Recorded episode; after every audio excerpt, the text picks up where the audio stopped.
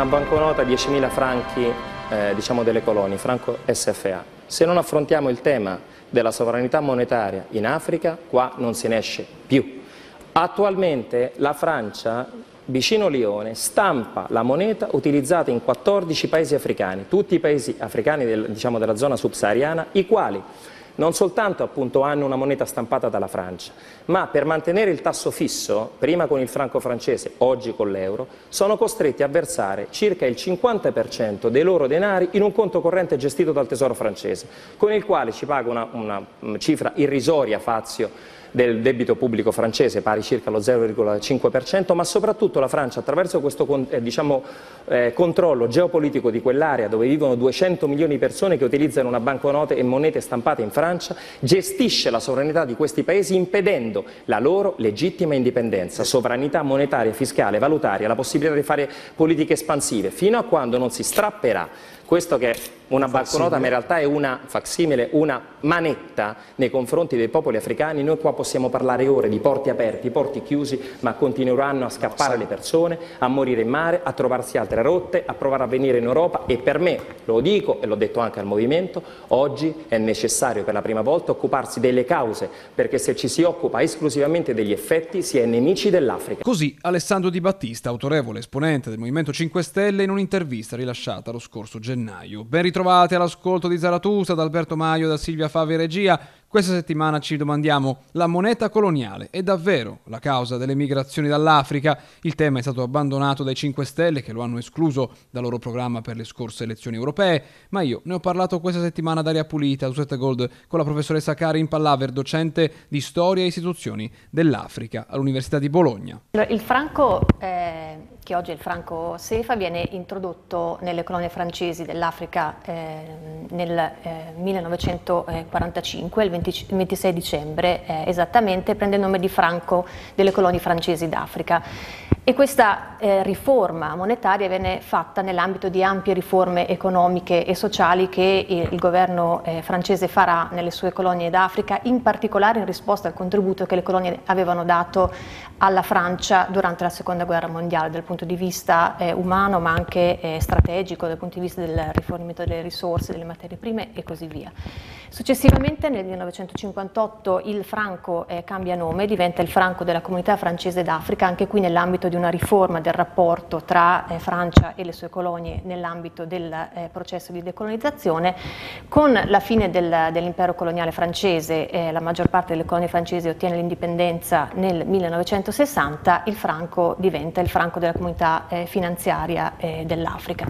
Ad oggi sono 14 i paesi dell'Africa subsahariana che eh, utilizzano il franco SEFA, eh, 12 dei quali sono ex colonie francesi, mentre le altre due sono una ex colonia portoghese, la Guinea-Bissau, e l'altra una ex eh, colonia spagnola, la eh, Guinea eh, Equatoriale. E diciamo, il franco viene utilizzato in due unioni monetarie ed economiche, una dell'Africa della, della, dell occidentale e un, una dell'Africa centrale, e entrambe queste aree monetarie hanno una banca centrale che si occupa della gestione monetaria a livello locale.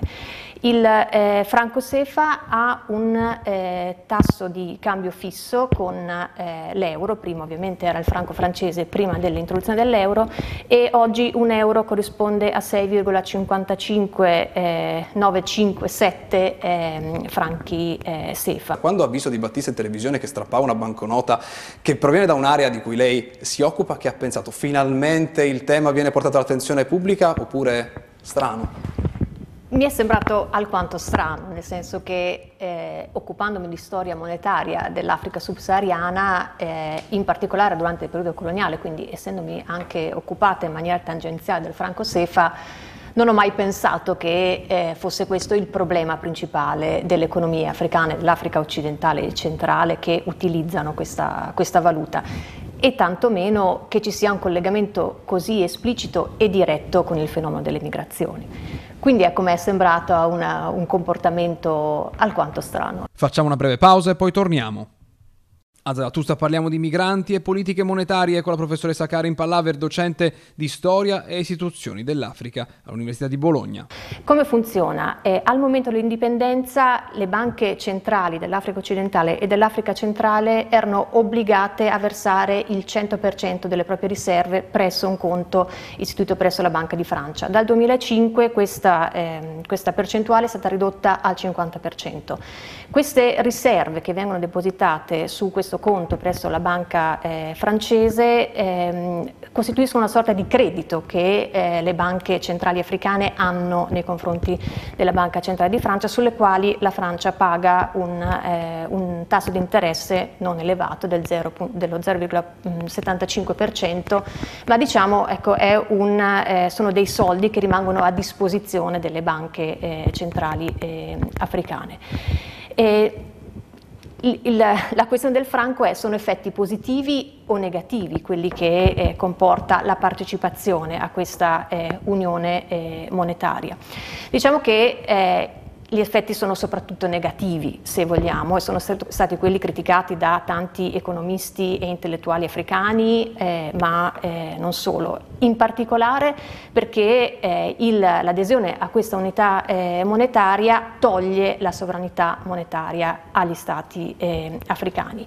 E oltre a questo eh, possiamo anche dire che ehm,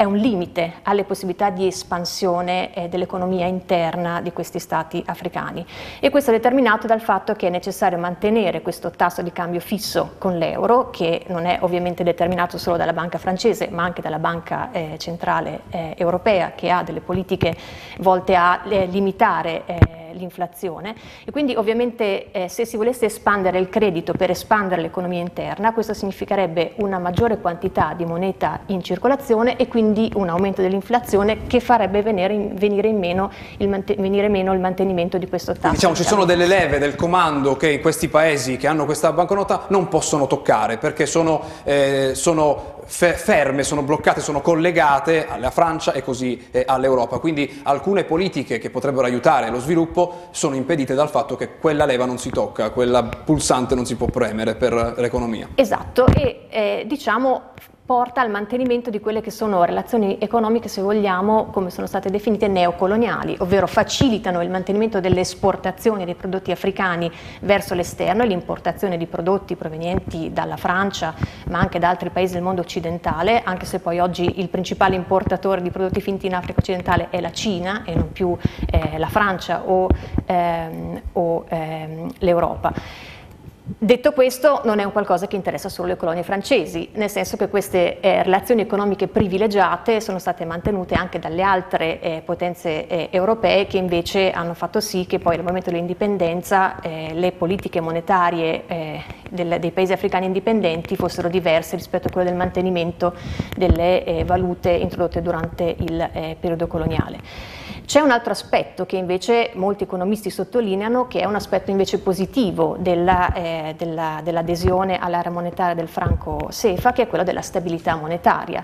che è un effetto eh, importante se pensiamo che in Africa ci sono stati casi di inflazione eh, molto selvaggia, che sono stati addirittura casi di iperinflazione. Pensiamo allo Zimbabwe nel novembre del 2008, quando c'è stato un tasso di inflazione del 73,9 eh, miliardi miliardi per cento, quindi insomma tassi di inflazione Diciamo lì lo spread non si contava più, diciamo no, lì quando diciamo, non no. erano più numeri a tre cifre. Okay. E, e, questo insomma è un, un, aspetto positivo insieme, come dicevo, alla libera circolazione dei eh, capitali. Andiamo ora alla domanda principale, è una conseguenza diretta che le persone prendono e partono perché nel loro paese a causa di questa, eh, di, di questa, moneta non possono vedere uno sviluppo economico eh, oppure c'è altro? Allora, diciamo che eh, le migrazioni eh, dall'Africa subsahariana hanno motivazioni molto complesse che sono legate a questioni di conflittualità, questioni di povertà, eh, sconvolgimenti climatici, ma anche semplicemente la voglia, la, la necessità di queste persone di eh, trovare un, un, futuro migliore, pensare a una vita eh, migliore.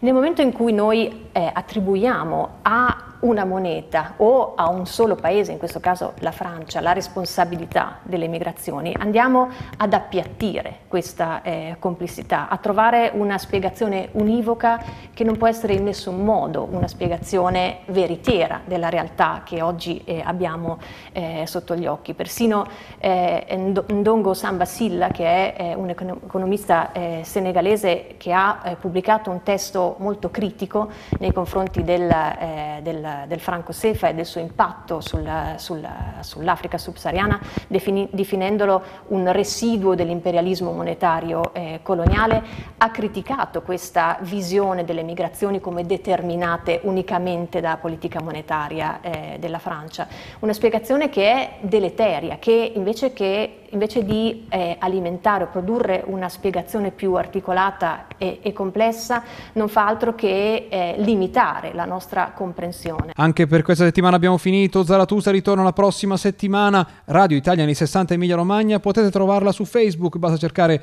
Radio Italia anni 60 Emilia Romagna, da lì si può ascoltare anche lo streaming della radio, io sono su Twitter, basta cercare Chiocciola Alberto Maio, ci sentiamo sabato prossimo. prossimo.